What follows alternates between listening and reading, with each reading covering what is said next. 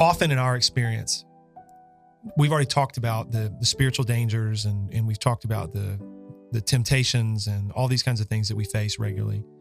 But I think a lot of times in our experience, we are often weighed down because we see, if we're honest, we see very little of what God has promised us in our day-to-day lives in certain seasons. Like we we look around and we survey life on this planet and, and how our lives are going, what we're feeling, what we're experiencing.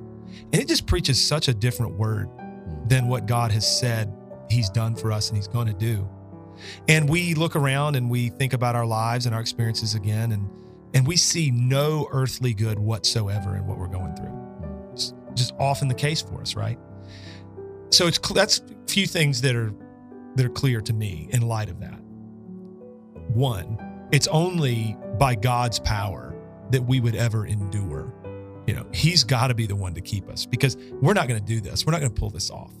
Secondly, if we're ever going to have joy, you know, in the midst of that kind of an existence and this kind of a life, God's got to do that too. Right.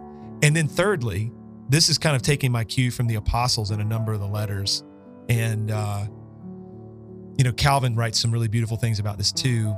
If you notice what the apostles do when they're writing to churches that are often bombarded by false teaching, uh, they're bombarded by apostasy, aberrant practices of every kind, right? What do they do? They immediately ground the saints in Christ and his sufficiency. Why do they do that? Because they understood by the inspiration of the Spirit that the only thing that can protect and sustain the saints and the only thing that can protect the church from false doctrine and aberrant practice is to have a clear vision of the person and work of Jesus Christ. And they beat that drum continually.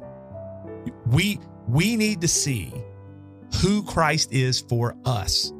That is the thing we need in the midst of weakness and suffering and pain. And Satan, his project is to obscure Christ from view. That's right. Now, he can do that any number of ways. That's right. And I mean, we, we talk about those things all the time here on Theocast. Whenever you start putting things alongside Jesus, you know, Jesus plus obedience, Jesus plus disciplines, Jesus plus affections, we're obscuring Christ. Uh, whenever you start to talk like theology of glory ways as well about better marriages and better financial stewardship and better leadership and like this is kind of why Jesus came. You know, whenever you start to talk like that, like so that your life would go better, you're obscuring Christ from view. Mhm. And that's the project of the enemy, not the project of God. Right. And so, why is it, Jon, that you and I, for our parts, every Sunday when we're in the pulpit, why do we get up there and herald Christ from all of Scripture? Because it's what the saints need and have always needed. You know, and if we're ever going to have hope in the midst of weakness, it's it's Christ for us.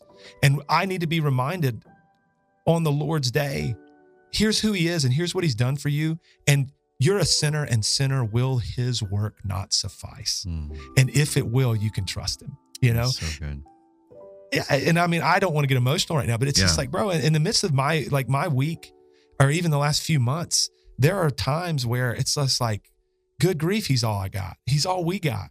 That's right. You know, and yeah, we may be wrong about wisdom calls. We might be, we might make mistakes here or there. We might get that wrong, but we're right about Christ. Thank you for listening. Today's reminder is from a recent Theocast episode hosted by Jon Moffitt and Justin Perdue. Everyday Grace is a listener supported podcast.